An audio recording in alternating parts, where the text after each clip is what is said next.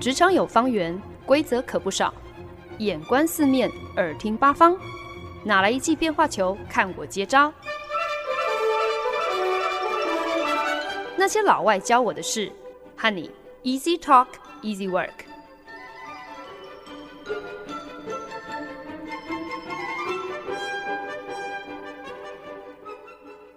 您现在收听的是《那些老外教我的事》，我是节目主持人焕恩。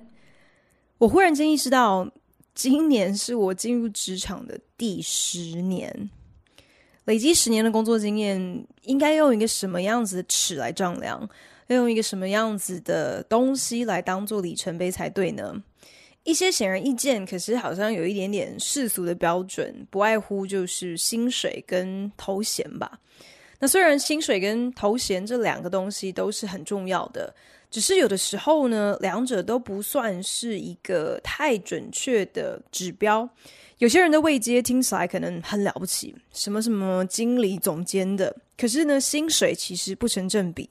有些人呢，则是相反，头衔好像普普通通，可能就是一个什么工程师啊、策略师啊，或是其他什么师的，但是年所得可不得了。薪水跟职衔究竟是否能够准确反映出一个人的资历？其实呢，这往往就是取决于你所属的公司的大小，还有你的产业别。去细数自己在职等啊，或者是薪水的要进，借此来盘点自己过去呃这十年的工作经历，好像有点肤浅。那虽然确实呢，呃，两者。对我来讲，都有持续在进步中，就是薪水跟职衔都有慢慢的、不停的在攀升。可是平心而论呢，其实也不太能够确定到底要怎么样子衡量自己在这两方面的进度，究竟是超前还是落后，还是其实刚刚好。毕竟呢，就算是身边很要好的朋友，我们其实也从来不会互相追问说：“哎，你你一年赚多少？”这样子哦。我们好像都有了一个默契，反正呢，大家看起来都像是在过自己想要的生活。其实这应该就足以证明大家是赚够的吧？那至于衣服穿什么牌啊，他们住的房子有多大啊，住在什么区啊，其实这些我们就很有默契的，一律把他们归咎为就是个人偏好的差异啦。那我自己观察，其实我好像是。在我的朋友圈当中，唯一的老幺，诶，大部分的人他们底下可能都还有一两个小自己个五六七八岁的弟妹。那这个年纪呢，其实差不多刚好是，要么是准备要去念研究所，或者是研究所才刚毕业，甚至是才刚刚开始工作没多久的这样的一个年纪哦。我就忍不住开始去想说，如果今天我自己也有。小我这么多岁的弟妹，那比他们多了这十年工作经验的我，能够给予他们一个怎么样子的警示欲啊？不是，我是说，呃，怎么样的一个智慧分享呢？其实讲智慧可能有一点点汗颜哦，毕竟我自己其实也还不算是攀上所谓的什么高所得、高成就，还不算是什么人生胜利组啦。充其量呢，就是。我现在呢，还算是蛮可以自由自在的过着我想要的人生，仅此而已。所以呢，整体来说，出社会至今的表现还算 OK 啦。所以呢，或许呢，能够分享的，其实呢，也说不上是什么人生大智慧。不过，真的就是我自己做的一些些小小的职场笔记。那今天在这边跟大家来分享。如果听众朋友听完之后有一些共鸣，甚至因此可能有一些些的。灵感或者是其他的获得，那就真的是太好了。对很多人来说呢，不管是不是才刚出社会，呃，或者是你可能现在正在面临要不要转职这样的一个抉择，我在想，在大家心目当中最大的烦恼，应该就是工作到底要怎么找，公司要怎么选吧。那其实呢，以前在节目当中，我也有不少关于申请工作这整个过程的一些分享，怎么去修改履历啦，面试的技巧啊，找工作应该要怎么样子积极等等。那当然，能不能够申请成功，这无非就是要看个人条件，看你到底有没有实力之外呢，其实呢，真的也是跟机遇是脱不了关系的。理想的情况当然是希望可以一次申请到不止一个工作机会嘛。那其实呢，你纵观人生当中所有的事情，大致上都是如此吧。毕竟有选择总是好。至于太多选择所造成后续的这个选择障碍，那就是英文当中常讲的 "It's a good problem to have"，就是其实虽然这个问题很棘手，但还是一个人人都很诚挚欢迎的难题哦。总而言之，最好的情况当然就是希望有有得选。但是在工作上遇到选择障碍的时候，又该如何抉择呢？不管是要从可能不止一个新的工作机会做一个取舍，或者是必须要选择到底是留在老东家，还是跳槽去另觅一个新舞台，这其实都不是那么容易的决定。当然不可以太草率。那面对这样的一个人生职涯的十字路口，嗯，我自己当然离所谓的驾轻就熟是还早得很呢。就最多就只能够说，其实我有机会接连遇上过几次这样的一个呃十字岔口，那有一些小小的体会，可能也说不上来是一个怎么样子可以被标准化的一个。一个导览或者是一个地图哦，可是如果只是作为一个大方向的指南，我想应该还是派得上用场的。所以呢，如果听众朋友你最近在工作上可能有一些的迷惘，呃，面临一些工作上头的抉择的话，那么希望今天的这一集职场笔记的分享可以让你摸索出自己。接下来应该要往哪个方向踏出你的下一步？十年的工作经验，呃，其实说长不长，说短不短，呃，不过要归纳出几个简单的方针，至少可以作为一个参考用的指南。那我觉得还是可以的啦，等于是可以来替社会新鲜人啊，或者是正在转职交叉路口左右为难的人，提供一些些借鉴。那在这边要跟大家分享的，我的第一个心得呢，就是 choose outside your comfort zone，踏出舒适圈这句话，其实我相信这几年来大家应该都已经听到腻了。那也可能是因为太常听到，反而更容易麻痹哦，就把一个其实本来就已经是非常知易行难的事，弄得好像更难，就是好像更难彻底去好好的去执行。那对我来讲呢，choose outside my comfort zone，去选择我的舒适圈以外的，这其实并不是一个很抽象的概念，反而是一个非常具体的一个选择。怎么说呢？呃，有从那些老外教我的是一开始就在收听的听众朋友，应该就还记得，其实我当年十年前为了我的第一份工作，我选择搬去了一个。在我被录取之前，其实我真的是从来没有听过，也完全不认识的城市，在那边没有认识任何的呃朋友，任何的人哦。不过我当时可能真的还是有一股初生之犊的冲劲吧，并没有因为要远赴一个陌生的新环境、一个新城市而感到退却。也可能是因为当时其实我找工作已经找到精神耗弱了，花了很长的时间，然后遇到很多石沉大海这样子的一个投履历的情况哦，所以呢，当时心里就是想着，只要有人愿意录用我，我就已经感谢上帝了，哪有什么资格再去挑三拣四的？可是因为这样的一个选择，我跳脱了我的舒适圈，然后就彻底开阔了我的世界。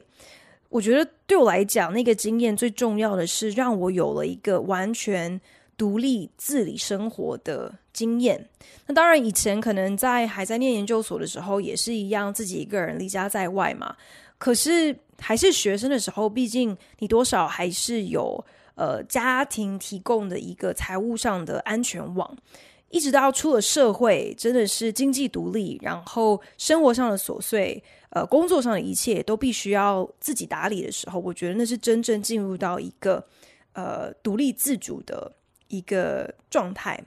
那可能你会觉得独立生活的经验跟工作又有什么相干呢？可是我却认为，虽然工作真的不过是生活的其中一个面向，可是你与人相处，你面对工作的态度，更多时候呢，真的是透过生活经验所磨练出来、所累积出来的。就比方说，如果有一个小朋友，他老是算准了自己，反正不管怎样子丢三落四，反正呢都有爸妈找。忘了带联络簿，忘了带便当，忘了带运动服，只要一通电话呢，爸爸妈妈就会立马丢下手边所有的事情，然后第一时间开飞车把他忘记的东西送到学校。养成这样子一个习惯的小朋友，在写功课、在课后复习、在实际上考试的时候，难道你真的认为他就能够立马转性，忽然之间变成那种超级细心，然后写完考卷会从头到尾检查三遍之后才交卷的好学生吗？其实习惯、态度都是在日常生活当中累积而来的，就连工作也是呃同理可推的哦。生活上的独立自主呢，至少对我来讲，就直接延伸到工作上的独立自主。面对主管的要求，面对新业务的挑战，因为你再也没有谁能够随传随到，立刻放下他们手边的一切，跑来替我出头，替我助阵。所以呢，在职场上，我就只能够靠自己，我必须要绞尽脑汁，想办法去解决任何我所遇到的困难。在工作上头，我不会的，我不知道的，我就必须要硬着头皮去问，去学。那这个过程呢，当然不容易。可是也正因为所有的事情都必须要亲力亲为、亲自下海、亲自实做，反而能够学得更多、学得更快。那当然，choose outside your comfort zone 的重点，不是在这边，不是要鼓励大家优先考虑离家出国打拼哦。特别是在现在全球疫情这样的一个情况下，我的呃。想要传达的讯息，并不是要大家都想办法去出国深造，或者是出国找工作。毕竟呢，其实舒适圈的这个范围，这个测量，无关实际距离的远近嘛。自己的舒适圈在哪里，只有自己最知道。踏出舒适圈，choose outside your comfort zone。对一些人来讲呢，可能是选择投入一个新的产业，重新开始，从零耕耘起。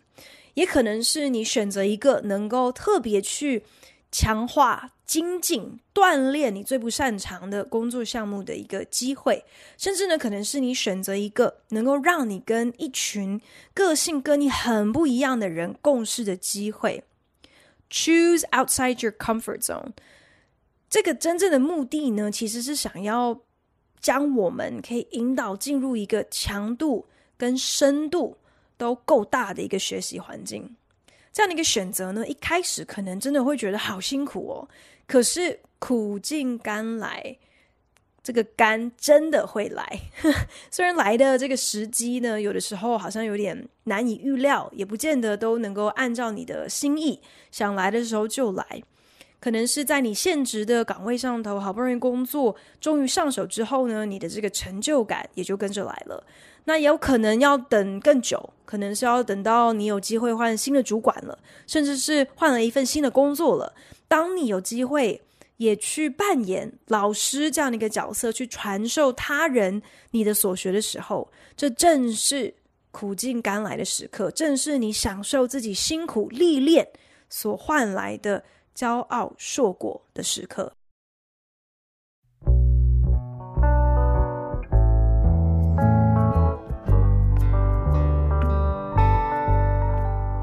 本节目由好家庭联盟网、台北 Bravo FM 九一点三、台中古典音乐台 FM 九七点七制作播出。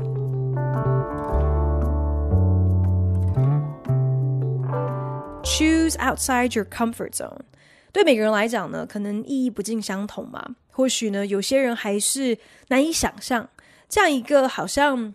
感觉还是很抽象的一个大方向的原则，究竟应该要如何在他们的工作抉择上可以具体的落实？所以呢，我想说，在这边呢，就来跟大家分享我第二个十年经验养成的一个职场笔记，那就是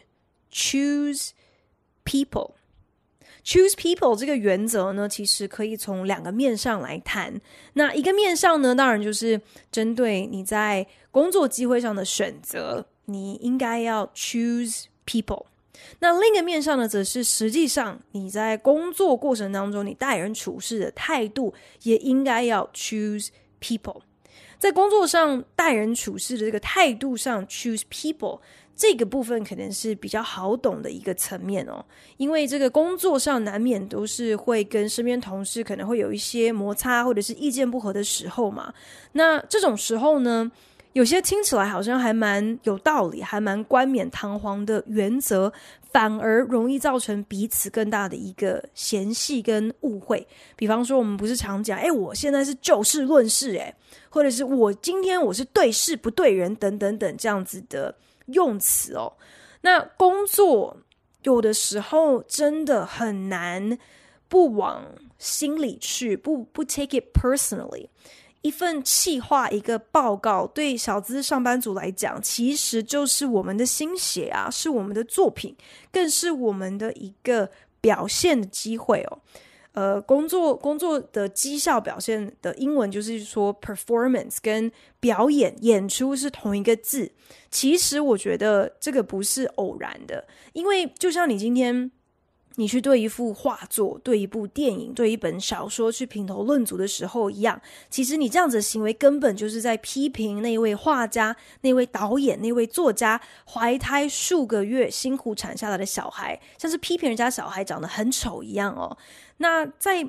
呃职场上头，即便你不是艺术家、不是创作家，但是呢，你的产出。你的每一个报告，每一个登台的机会，确实就像是一个展演，确实也是把你的心血摊在阳光之下，让人家来品头论足哦。所以今天在办公室当中，不管是水平的跟同事之间的合作，还是是跟跨越层级跟上级的一个互动，在职场上头，你想要对他人所经手的业务内容智慧，你肯定是需要一点点的智慧的。考量到成品的品质和绩效，同时或许更重要的是要去顾及到对方的感受。Choose people，你是不是完全能够明白你这个同事他在呃撰写这份企划书背后的这些构想，他所遭遇到的一些难处？你是否是可以出于一个尊重对方，也确保对方仍然有参与感？的一个方式，去点出可能哪里是应该要修补、需要要加强的地方。Choose people。今天案子会结束，但是你是不是能够，嗯，被人家看成是一个可以和他人合作愉快的 team player？这个名声的好或坏，这可就不只是一时的事了。那。什么叫做在工作机会的选择上也要 choose people 呢？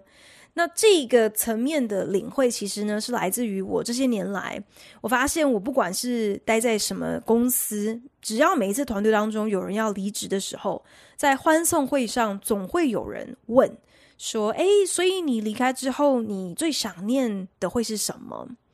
那这十年下来，我参加过无数个送旧趴，包括我自己的送旧趴。每次被问到这一题的时候，其实从头到尾，我永远都只听过一个标准答案。每一个要离职的人被问到他们离开之后最想念的会是什么的时候，他们的答案都是 "I'll miss the people, the people." 最让他们不舍的是那些曾经跟他们一起经历过工作上各种大事小事，还有鸟事的同事和主管，是人。这个回答你，你当然可以，好像有点刻薄的把它解读成啊，就是场面话嘛。会要跳槽，你肯定是哪里心情不美丽，心情不爽快，八九不离十，肯定是跟人脱不了关系啦。那搞不好。那个问你说你会最想念的是什么的那个人，刚好好死不死就是逼着你不得不闪人、不辞职的那个祸害，所以难道要你当面对这个人说：“托你的福哦，我什么都不会想念，我毫无眷恋，我可以头也不回的就走人。”在这种场合，你当然得要说一点客套话嘛，不然你把气氛搞僵了，那有多尴尬？可是就我自己的观察，我发现会这么说的人，会说他离开公司之后最想念的会是曾经一起合作过的这些人。包括我自己，我的答案也是也是这样子的。然后我在说这句话的时候，是真正发自内心的。其实我发现，在一间公司收获多寡，在工作上头有多少的成就感，跟你身边的同事、主管有绝对的关系。如果你运气很好，你跟到了一个很大方、不藏私的主管。然后呢，还遇上了一个气味相投又有非常好的默契的一个团队。那么今天，就算你很长得要加班到很晚，你的心情其实也是一样可以很愉快的。每天上班，其实仍然有许多值得期待的事情。一间公司最让人不舍的，如果是他的人的话，这就意味着一，这间公司在真才用人上。是非常有品质保障的，是有层层考量，不是随便一个阿猫阿狗都进得来的。二，就是因为这个公司有效的、聪明的网罗了对的人才，所以呢，这间公司的企业文化肯定也是有品质、有保障的。那虽然公司的大小啊、名声好坏啊、福利优劣啊，这当然都是。你在选择工作的时候，应该要考量的一些重要的关键。不过，我自己是觉得另外一个更准确的指标，不管是你是不是应该要来接受这份工作，还是你是不是应该要离开呃现在的工作，换到下一间公司，最重要的一个指标，无非就是要考量到这间公司都雇佣了一些什么样的人。而且这不只是去看一些很客观的什么学经历的条件而已，更重要的是这些这个公司雇佣的这些人，他们的人品怎么样，他们的个性怎么样？你可能会问哦，如果今天有间公司，它真的就是用人是很有品质保障的，企业文化也很有品质保障，那干嘛还要跳槽呢？你就在这边做一辈子就好啦。关于这个呢，我们就要进入到第三个原则、第三个方针，才能够揭晓这个答案。现在的工作和我第一份的工作虽然事隔了十年之久，哇，真的很很久。可是呢，我这两间公司呢，有一个还蛮得的共通点，那就是呢，这两间公司分别都有很多个。服务了超过十年以上的忠诚员工，那我都还记得，我二十几岁开始第一份工作的时候，发现公司里竟然有一座就是二十多年的员工，在同一间公司的资历甚至长过我在世的岁数。那个时候，我整个 mind blown，噗，非常的惊讶，有这样子死忠的员工。那对这些资深员工来说呢，我想他们应该。可能是在这间公司找到非常大的归属感吧，或者是其实公司的福利也是，呃，好的没话说，所以当然没有什么理由离开，也才能够在同一个地方蹲这么久哦。但是会选择跳槽的人，也不尽然是因为在本来的公司没有归属，或者是嫌弃本来的公司福利太差。即使你和你的主管、你的同事的关系是非常紧密的，就算你打从心底非常认同公司的文化，这也不见得就代表说这一间公司就是值得你待一辈子的地方。我想对很多人来讲呢，该不该跳槽，什么时候应该要来考虑转职，这也是一个。一旦遇上了，就会觉得特别棘手的一个人生职涯的十字路口。所以呢，说不定我的第三方针可以给大家当做是一个参考：choose to grow，选择成长。在一间公司能够有什么样子的成长，能够成长到哪里去？那当然，可能最直接的一个衡量就是升官加薪嘛。可是呢，你升的有多快，有多高？这充其量呢，其实只能够说是你有所成长的一个最外显的一个呃证明，一个征兆吧。可是你实质的成长，其实呢是牵涉到你的工作能力是不是有在提升，你的业务专业是不是变得更精进，你的工作项目还有你的责任范围有没有逐年的在演化，甚至是慢慢扩大？你在工作上合作的对象是不是呢也有在改变？是不是分布的更广？呃，层级更高？可以跟更多不同团队、不同单位的人一起来合作。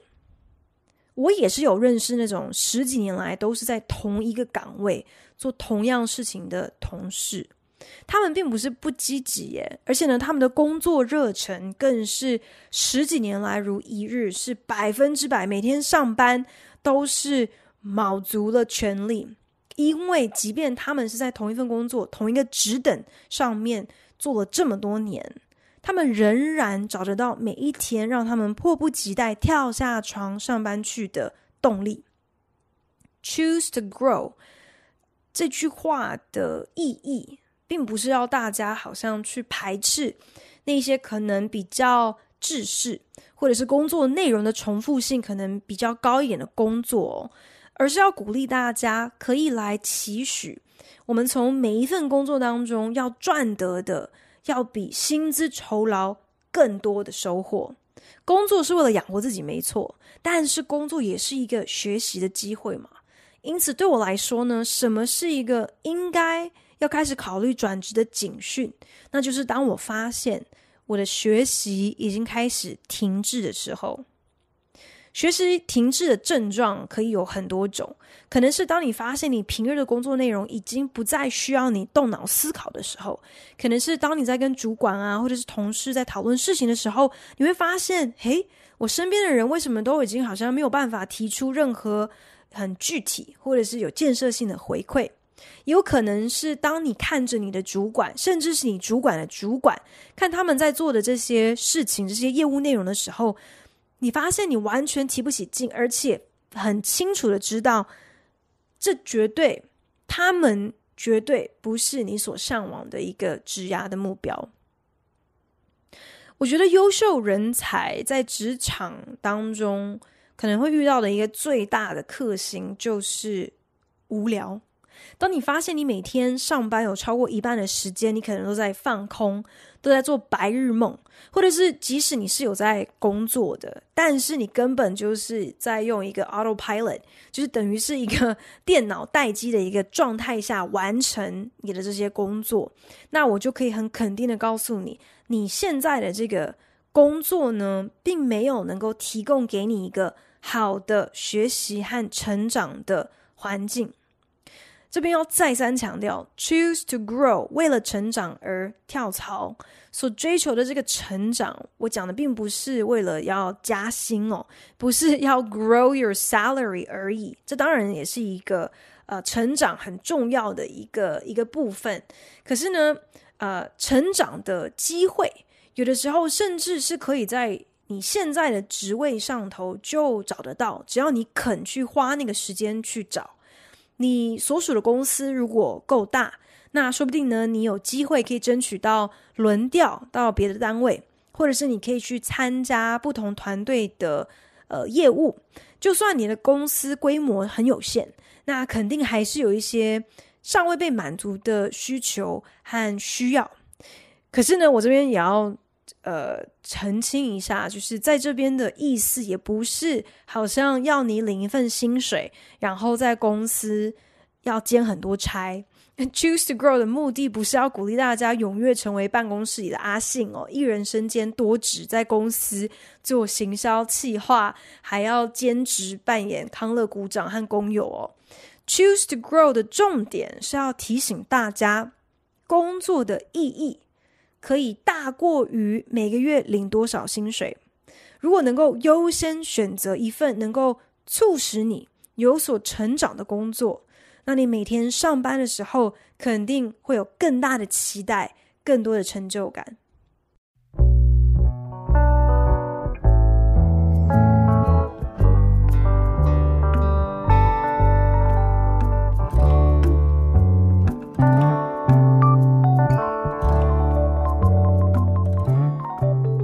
您现在收听的是《那些老外教我的事》，我是节目主持人焕恩。累积十年的工作经验，好像应该算是某种里程碑吧，就是终于符合了某种门槛哦。嗯，想想其实上网找工作的时候，就发现不少公司几乎都是以五年为单位来呃区分他们开出的这些职缺职等哦。那个感觉其实有点像是。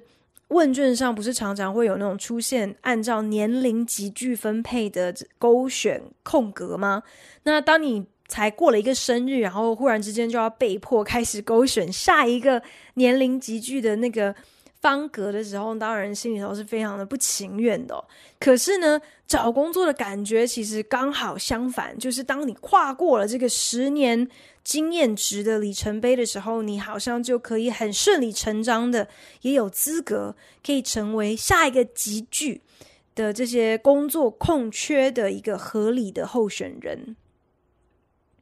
工作了十年，觉得自己其实呢也也没什么好说嘴的啦。唯一能够可以拿出来跟大家分享的，大概就是几个在工作上头必须有所抉择的时候，呃，一直以来。引导我的一些原则、一些方针：choose outside your comfort zone，choose people，choose to grow。其实呢，这三个原则，即便是套用在生活当中的其他面上，好像也还是蛮适用的。那在节目的尾声呢，就跟大家分享最后一个，也是我个人认为最难的一个职场心得。那就是 choose to be helpful, not just right。工作的意义呢，是以助人为本，想法做法孰对孰错，其实就不用太计较了。这个原则呢，其实啊、我之前也曾经在节目当中有分享。那作为一个策略师，其实有的时候会有一些还蛮自以为是的原则洁癖吧。就是会觉得说，有一些想法，还有一些做法，必须是要有一定的脉络、一定的逻辑，要有一个流程。那在这个环节上，你如果做错了，或者是漏掉了，那东西虽然不至于是做不出来，可是就会觉得做出来的东西就是丑，就是哪里不舒服，或者是就是很没有效率，甚至是觉得很多此一举。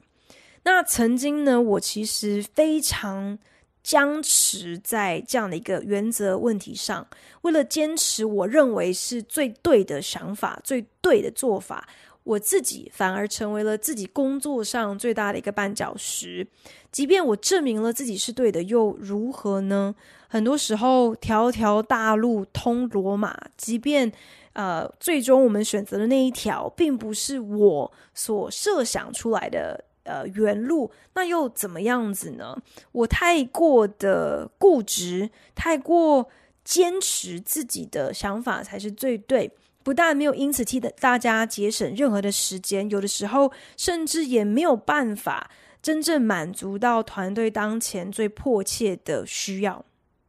我记得我小的时候呢，好像某一次为了要赶暑假作业还什么的，就。拉下脸来，开口向哥哥求救，拜托帮帮我，一起完成我这个画了一半的美劳作业。那哥哥虽然答应帮我的忙，